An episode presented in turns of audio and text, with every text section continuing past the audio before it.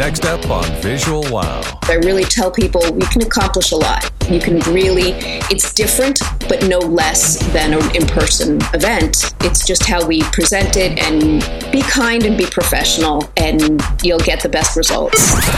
Ladies and gentlemen, welcome to Visual Wow the podcast for people passionate about live events. We're obsessed with creating and capturing those wow moments. This is the place the top pros come to share their secrets. Now, here's your host, Jack Hartzman.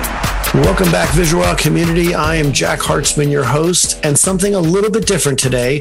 The very first rabbi on the program, and I am very happy to present to you Rabbi Deborah Reichmann. She is an interfaith bilingual all around pretty amazing woman of the cloth, as we could call her, and an event professional, which is the whole reason she's on the show with us. I met her uh, about a month and a half ago at a wedding at the Park Hyatt in Washington, D.C. Rabbi, welcome to the show. So lovely to be here. Thank you for having me.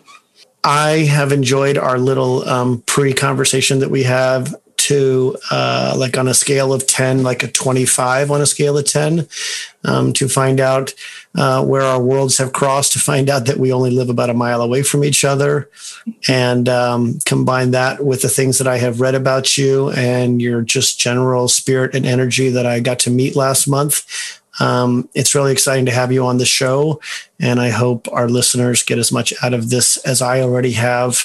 So, thanks for being a part of it and making the time for me. It is my pleasure. It I've enjoyed speaking with you to no end.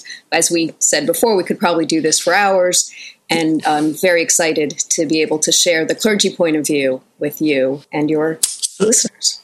So, you know, um, for those of you who have been listening on the regular to the Visual Wow podcast, many of you have heard about the fact that um, Monica and I were part of a virtual wedding at the Park Hyatt, Washington, D.C. last month, um, August 22nd. And Stephanie and Alex, if you're listening to the podcast like you promised me that you were going to be, um, this is me interviewing your rabbi uh, for the podcast. And um, I have mentioned, um, Rabbi, the wedding that we did together last month. Um, I, I got to say, probably 15 or 20 times in recent weeks because it was so unique how Stephanie made a decision um, to not have anyone at the wedding since Alex's parents weren't able to be there.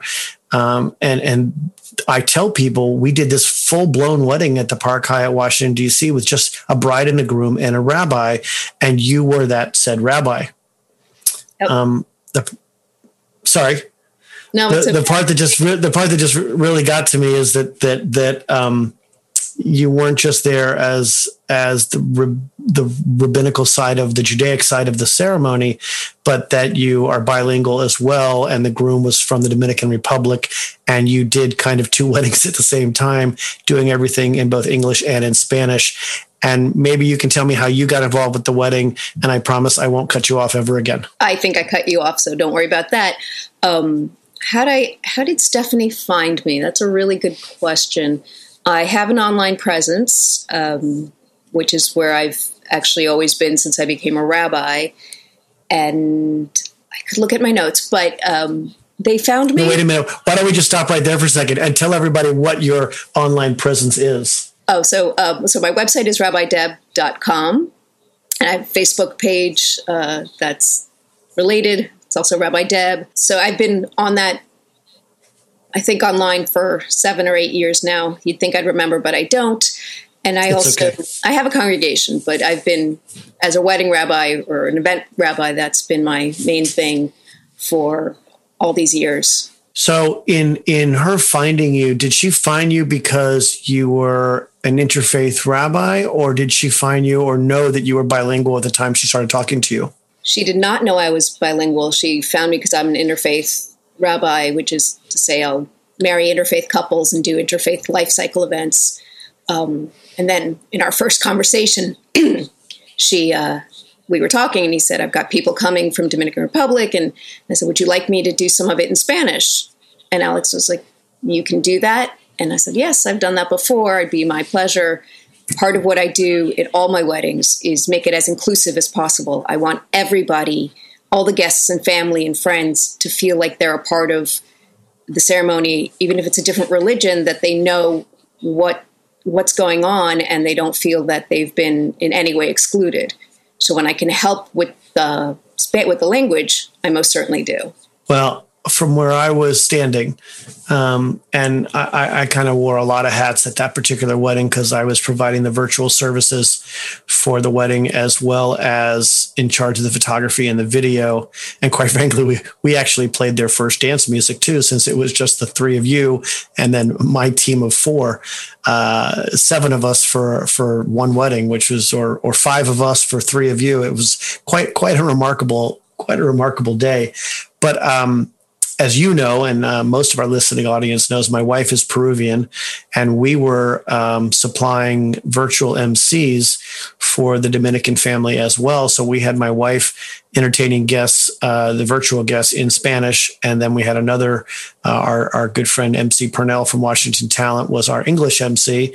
So we were doing the bilingual thing also, and um, I, I have been through literally almost 2,000 weddings in my career and uh, though I am of Cuban heritage, my Spanish is a little bit on the broken side, but I've been to so many ceremonies. Listening to you pull people together, I, I say that kind of mystically and virtually that you did a ceremony like I've heard, you know, thousands of times in English. And then after you were done doing the English part, you brought it together with the Spanish part. And I just, I, I so related to the, to the, the way the words come out. Maybe you could explain a little bit to to our listening audience the way uh, or the difference between English and Spanish as maybe it pertains to Hebrew or just the ceremonial side of Judaism uh, when you're doing the same prayers in Spanish. Sure. Um, what I do, what I did in Spanish is really just a kind of a subset of what I'll do in English. I'm glad you mentioned Hebrew, which so Hebrew, not everyone and not every Jewish wedding, but it's expected that there should be some. The thing is, most people, unless they are particularly religious or went to a Jewish day school or Israeli, they might recognize the Hebrew, but they really don't know actually what it means.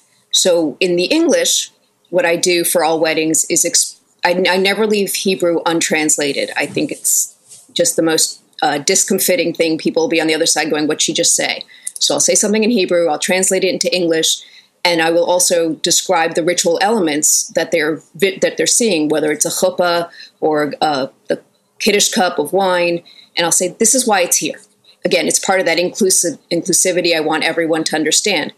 So when I do that in Spanish, I just take it one step further. I've um, I don't do it off the cuff. I wrote the the script, as it were, and I had a um, someone who's a better Spanish speaker than me check it out but it's the same thing of explaining a little bit of what the prayer is going to be and then saying it in Spanish, which is such a melodic, it really is a beautiful language to pray in. Uh, so it comes out very, I think it's very pretty. Um, and uh, but I'm doing the same thing really in both languages, which is orienting everyone to what's going on so that they can fully engage and enjoy the ceremony. Well, I think for our Jewish audience that are listening to us, um, hearing about prayer in Spanish could probably take them for a whirl or two. I, I, as I mentioned to you earlier, I had the unique opportunity to be in Peru uh, with my wife's family last year um, over the high holidays, and I actually went to um, Yom Kippur services, to the Kol Nidre services um, at a Chabad in Lima. And uh, I figured, you know, I'm in my 50s. I've done this a few times. What's the difference if I'm at a, a, a Spanish speaking synagogue or not? And and it was quite the experience listening to the rabbi speak only in Spanish, uh, even though I had a machzor that was in Hebrew and English, which that was a whole nother challenge. But um, but I really did find that um, even with my broken Spanish, listening to the rabbi speak in Spanish through the the rituals and the and the Judaic of, of Yom Kippur, it, it just sounded it just sounded better. It, it really just had something very magical about it. And uh, and and as it pertains to what we did together last month, I I just watched you grab a hold of. I saw the smile on the groom's face. Here's a Catholic raised guy marrying uh, a Jewish woman um, we had people dialing in from the Dominican Republic. I think 25 people from the Dominican Republic were on the Zoom session with us uh, at the Washington, D.C. Park Hyatt. And the glow in his face when you spoke in Spanish, it, it was so inclusive to him. It, it, just showed up. I'm a photographer. I noticed these things. He he just he just lit up like a like a Christmas tree. He just really was glowing every time you spoke in Spanish. Uh, he speaks perfect English, but I think he just felt so much more attuned to the whole Jewish part of it because it was being done in Spanish in addition to the Hebrew. So I really commend you for that. Thank you. It's um, what I do again with with most of my weddings. Part of what I realize is that the bride and groom are a couple, of course, but they represent their families and their friends. And if they're coming together and joining, then those communities are also coming. And if I can help bridge that gap, so if I can make it easier for grandmother to to understand and say because he's marrying someone who doesn't speak her language, say, and he's marrying someone of a different religion, and then to have the clergy stand there and say, "I acknowledge you in your where you are, and I'm bringing you in. I'm opening this door for you so that you can join us." Um, it sm- not only smooths the path, but it makes the whole ceremony and everything that comes after, which wasn't much on the case of a of a Zoom wedding, but if if we'd been able to have dancing and, and dinner, they're they're warmed up to the whole event and the whole process. Well, again, I I think from the inclusion standpoint, what I saw in the groom's face, and moreover, what we watched later in the Zoom video, that the Latinos that were that were signed on to the session they were they were you made them part of the event.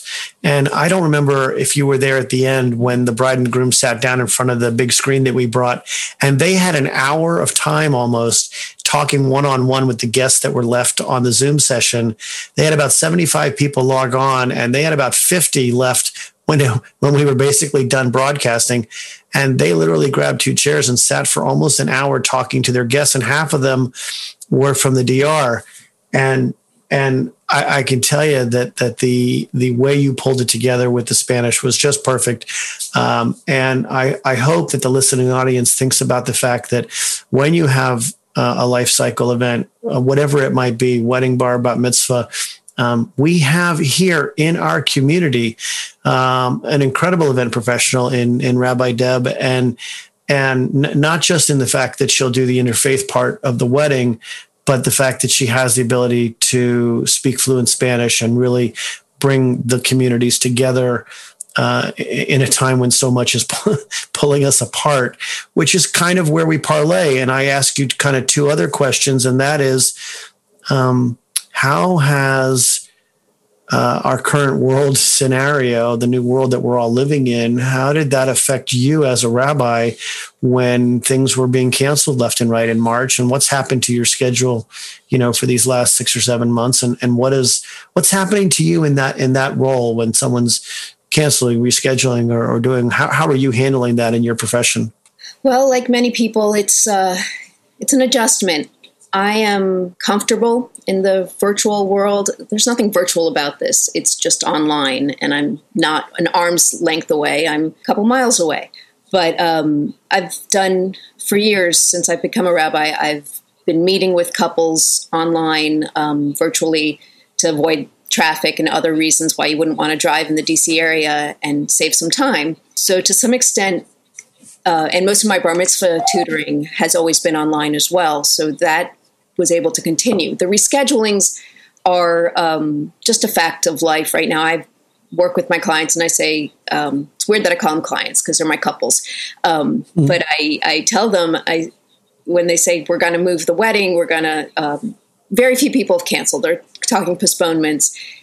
And I, they're like, do you have a, are you going to charge us for it or anything? From where I'm sitting, I both have the luxury of not needing to and the um, pastoral sense that that would just make their difficult life worse. So I say, no, I'm going to work with you. The only obstacle that comes up, that could come up, it hasn't yet, fingers crossed, is that an existing couple wants to move it to a date that has already been taken in the future by somebody else who has already contacted me separately and then i have a conflict and someone you know i have to talk to them and say no that's not going to work for me i can help you find someone else um, but like I said, that hasn't happened yet. My 2021 is getting booked. We'll see if that stays the way it is or if those also get postponed and moved. And I've done a few Zoom weddings and bar mitzvahs, which is what I do there is I really tell people you can accomplish a lot. You can really, it's different, but no less than an in person event. It's just how we present it, and it's more work. It, for a bar mitzvah kid, it's actually harder because they don't have the, the cues from their audience, from and or from the from the clergy from the synagogue. Sure, from participation and read, reader response and things like that. That makes and that makes a lot new, of sense. They're new at giving speeches, and you know, just to read off into a camera is not quite the same as reading off into a microphone, but they're doing great. And um, one thing, and there was there are positive, there are silver linings here. My kids haven't seen this much of me in the summer um, in years. Like, wait, it's it's Saturday night, mom's home. What's how weird is that? Um, so that's been that was that was a positive to be able to spend my Saturdays in summer. Of course, I couldn't go out, uh, but at home it was nice. Um, Very nice. I, I totally. I think everybody is a. I think everybody is. Uh, you know, we've all found a little bit of, especially for event professionals, uh, that that family time isn't such a bad thing after all, and uh, it's kind of unique that we we have had this much time to be a, together with our families. But uh, yeah, my dogs uh, my dogs are wondering why I'm home so much right now. They'd like to see me uh, going out and working again on Saturday nights. You know, I wanted to uh, I wanted to. I know so many of my clients who come on the Visual podcast I don't have to do a lot of research on them because I've known them so long. I've known you for exactly six weeks. Um, and so I did a little bit more homework about you. And one of the things that I, uh, okay, I, am sounding like uh, I don't mean to flirt with you like this. I was very enamored with you when I met you. Um, I, I love the way you walked into the Park Hyatt and we had so much chaos going on for this wedding of three people bridegroom and rabbi and you came in like like an event professional and you beelined to your world. You asked me for input. Where's the microphone? Am I going to have a wireless? And you went right to it. And it was like the absolute consummate professional. It was such a pleasure to work with you. And in my research, I find out that you went to law school. You were a lawyer. How did you, how in the world did you get from being a lawyer to being a rabbi? What, what is that transition all about? Thank you so much for um, noticing my professionalism. That was lovely. Uh, how did I become a go from being a lawyer to a rabbi? It's actually the lawyering thing that was the detour. When I went, I went to um, a Jewish day school and we studied a class called rabbinics. Since I was a teenager, and I loved it because I could argue with my teachers a lot uh, because that's really how it's all set up. And they would set up a hypothetical in a Jewish case of Jewish law, and then I would be like picking at it. Well, but what if X, Y, and Z were a little bit different, and does it matter? And they they were fine with it. That's the way the Jewish laws evolved over two thousand years. And um, so I went to college, not really knowing what I was going to do, and I said, "Well, I kind of like this legalistic, argumentative um, way of thinking. Maybe law school will work." And it's not the same, not by a long shot. And uh, I also had a deep interest in health, so I have a Master of Public Health. I did spend 10 years in health policy, um, doing various things here in the DC area, and it never, it never clicked. And eventually, with the support of my family, uh, they said, go ahead and take a break from that. It's just not working for you. And I ended up um, running into my college rabbi, Rabbi Harold White, um, of blessed memory. He worked at Georgetown University as uh, he'd been the chaplain, the Jewish chaplain there since 1969. And he said, "Come work for me." I said to him, "You don't need a." So lawyer. let's pause. Let's just pause for one second. And I was hoping that you were going to say it, but I have very quickly learned how absolutely professional and how humble you are. You didn't just go to any school for law. You didn't just get your master's in public health just about anywhere. You did it at Georgetown, which is not exactly what some would say is a schlumpy little school down at the bottom of the Potomac River. Um, that's a pretty prestigious school. And not to add one more thing about you and I and where our lives have crossed, but uh, Rabbi White of blessed memory was a dear family friend. I've known him since I was about 10 years old. And um, the stories we could talk about about Harold White go on forever and ever and ever and then ever. So uh, thank you for warming my heart to hear his name. And yes, he can be very influential in somebody's life. And so apparently that's where you took the turn for for uh, turning to uh, becoming a rabbi. Yes, he um, he saw something in me that I had forgotten or wasn't looking for, and he convinced me to come work for him. And in an interfaith campus ministry environment in the main campus of Georgetown, within almost hours of being there, I was I realized this is where I needed to be. I needed to be around other spiritual people of different religions. Uh, as much as I love Judaism, and that's great, but I got so much energy and learning from my colleagues. And then um, my husband laughs because I, I came back from my first staff meeting and, and he's like, You're smiling. I was like, Oh, we had a staff meeting today. And I was like, he's like, Why are you so happy about that? Staff meetings are generally not people's most favorite things. And I said, It was great. We sat, we came in, we meditated, we prayed, we talked business, we prayed, and we meditated.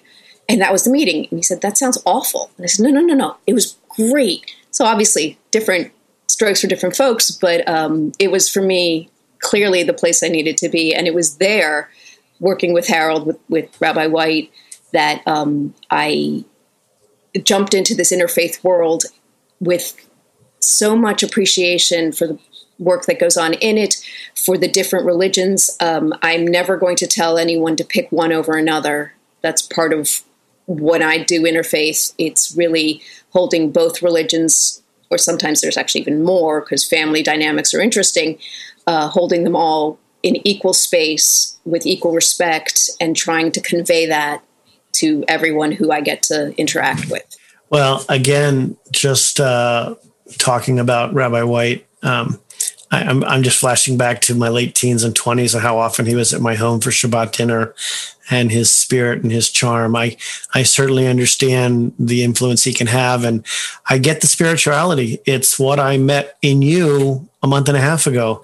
We're living in such crazy times and you meet uh, you know, as an event photographer, you you meet whoever the other people are that show up at the event, and and some people just give off good energy, and then others just don't. Uh, it's kind of black and white for me, and uh, you give off really good energy, and it was very apparent to everybody. The whole team saw it. Um, Stephanie and Alex just sang your praises, and um, and that was before you ever said Baruch one. So um, so it was really very special, and, and to hear, to learn. Uh, how, how you went to the day school and and going into law. Uh, I'll leave out the part where my wife's uh, father was a huge part of the World Health Organization and dedicated his entire life to public health. Yet one more thing we can talk about, and the Pan American Health Organization that he was one of the senior people in. Um, since I know that you have a Chilean background, I believe you were born in Chile. Is that correct? That is correct. We might have even more connections because I didn't know that part. Um, but um, my mother's a physician with public health background and doing a lot of international health work for many, many years here in the DC area. So probably have connections on that side as well. Well, my, my, father-in-law of blessed memory uh, passed a few years ago, and um, he was the proud minister of health in Peru in the mid and late '90s. And for a man in a Catholic country, uh, when there was a cholera uh, and an AIDS epidemic going on in Peru, and he was out telling people don't eat ceviche and, and giving out condoms to people to protect from AIDS. Didn't go over real big in a Catholic country. So, uh, but a rebel with a cause and someone who fought for public health um, his entire life. Uh, we we've been talking much over these last six months that um, he's somewhere between fighting to get out of the ground and turning in his grave at what's going on in the world right now with this pandemic uh, as a man who uh, truly dedicated his whole life to um, to public health. Yeah. So that all said, we made a parlay from law into public health into being a rabbi, and then the big reason I brought you on the show is because I think my peers, if I'm being presumptuous to all of those who I might be offending right now, I think my event professional friends, whether you're a caterer, a lighting technician, a photographer, a video guy, a, a band, or a DJ, I think we forget sometimes that our clergy are just as much a part of our community as anybody else is. And Rabbi, if there's anything you can say to the event planners, the party planners, the, the people that you work with uh, even if it's just the guy who's providing the microphone for you when you're going to do your thing. How about a message for any of our people of how we can do a better job uh, in helping you as the person running the whole ceremony and or any other part of the party when we ever get back to parties again what can we do better to learn more about what a rabbi sees um, as an event professional it's funny you should say that um, and i will i often i walk into a wedding with two paths in my head one is i'm clergy i'm doing a religious ceremony and and it is the reason everybody is gathered is that is why I'm there. I'm I'm the cause of that. But at the same time, I recognize that for all the reason of the wedding, it's going to take, say, 20 minutes to half an hour. It's a Jewish wedding, so it's not very long.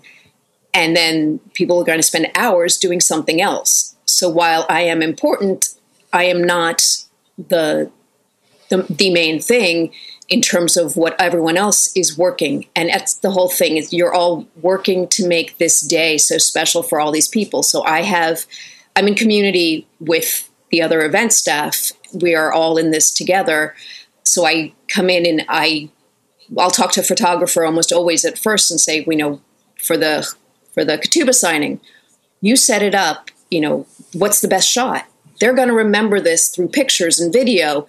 And so I don't have I don't have much stake in the game as to where we put the ketubah and sign it. You pick, and we'll work from there. So um, to make it all really as seamless as possible, so that the end result is beautiful.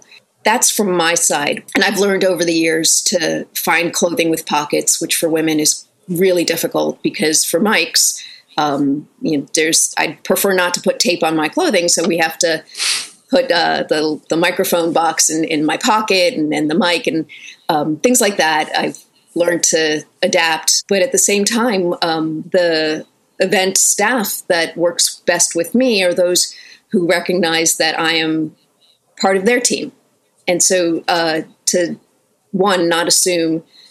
I guess at some point in my life, I was my first rodeo. At this point, it's not so if I come in a little bit bossy, which it's funny, you say professional, I always say I'm bossy because I'll walk in and I'll see the setup under the chuppah. I'm like, no, you got to move that table back. Uh, it's we don't fit otherwise, or you know, fill the gla- the cup with wine. But I, but strong personality people like you and I, I revel in that. You came in, you beelined right to the chuppah, you looked around, you asked direct questions, I gave you direct answers, and we were off to the races. You didn't come in you know, what's going to happen? Where's it going to be? You know, I, I'm, I'm not trying to make fun of anybody, but oh my goodness, we had so much going on that day and you were just on point. So, to all those people who may not have the strong personality or a strong enough backbone, revel in the fact that when Rabbi Deb walks into an event, she knows what she wants and she's going to help you get to the finish line to make it right for the family that she's working for. Right. It's a it is a team effort, and um, having people. I don't mind when anyone sort of assumes I know nothing because they're just helping me work it out, and I can often say, "Okay, I've got this part. Let's you know we can move on." Um, but uh, that attitude of playing well with others, the I think if if you know you and your colleagues and, and you did this beautifully, I came in and you I was part of your team as much yep. as part of their team. You, you kept saying that there's four of you and three of us, and in my mind, it was me and then two and then four. You know, it's uh, but we all come together to make this whole thing happen, and um, I respect other people's professionalism.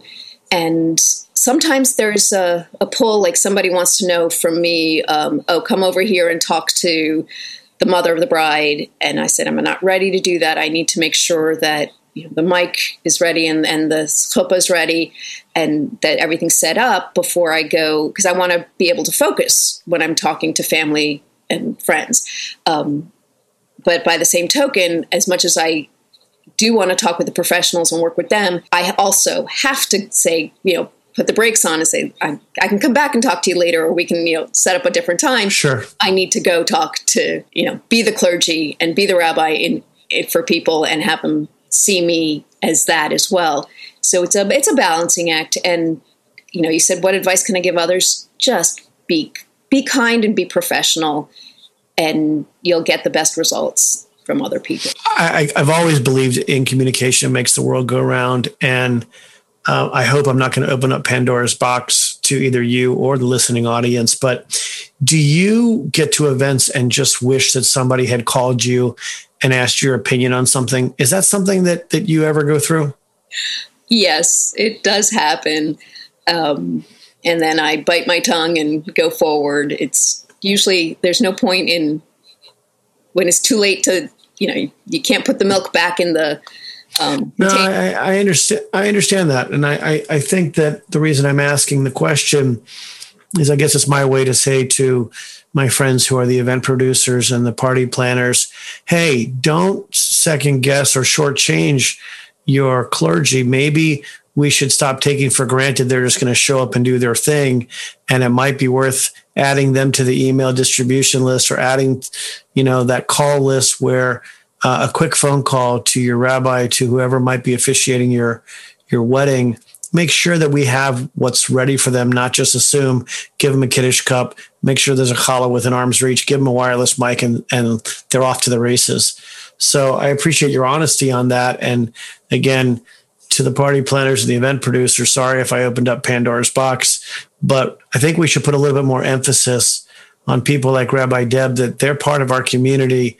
And as hard as we're all fighting for the Live Events Coalition and and bringing some kind of normality back to the event world, I think that we should remember that our pastors and our rabbis and and you know just clergy all uh, in our community are just as much affected by what we're going through as we are.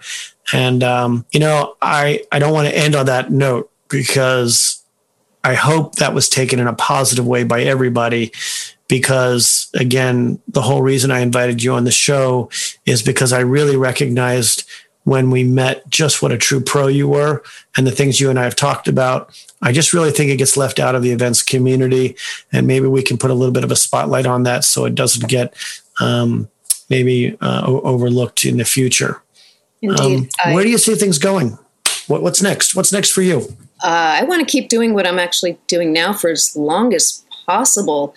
I absolutely adore life cycle events. Um, okay, I adore all of them, and I highly respect uh, funerals, which are part of it. Um, can't say I adore those, but baby namings and which I've done uh, joint baby naming baptisms. Those are really cool, and bar mitzvahs and coming of age ceremonies and weddings, of course. So uh, I get having been in a job where I didn't like what I do, I now love my work, and I so I just want to keep doing it as as long as possible. Um, now that I know what it's like to enjoy one's livelihood, so more of the same. It's not a very ambitious, I guess, um, really way of looking at it. I, I think I've mentioned I have I, am the rabbi of an interfaith congregation, the Interfaith Families Project. Uh, they've been in DC and active for 25 years. Rabbi Harold White was there, is a rabbi emeritus. Um, I really have picked up his mantle where I could, and I absolutely adore working with them. It's a beautiful community, so I'm doing what I want. Is that on Georgetown's campus, or is it off premise someplace? It's off premise. It's um, we meet when we can meet in person. Uh, we meet at the gym of the Charles E. Smith Jewish Day School in Rockville we've been meeting online since March, and um, and will be until we can come together as a group again. So even after 25 years, we don't have our own building, but it saves money and allows us to spend our resources elsewhere. The Sunday school uh, attached to the organization is absolutely fantastic. Well, if there's anything the Visual Wow podcast can do to help carry your message or uh, you want to get something out to the community, please feel free to uh, to send me an email and and we'll get you back on the show to get a message out. Um, Rabbi Deb, I just want to thank you for the for the time today. Uh, I have thoroughly enjoyed this interview. I hope we get to do it again. Uh, I hope that uh, we our paths cross, uh, maybe just down Falls Road someplace when we bump into each other. Um, this has been a really cool experience for me. I hope you've enjoyed the ride. It has been wonderful. Um, this is new for me, so I'm super excited, and I hope I did okay. Um, no, you did great.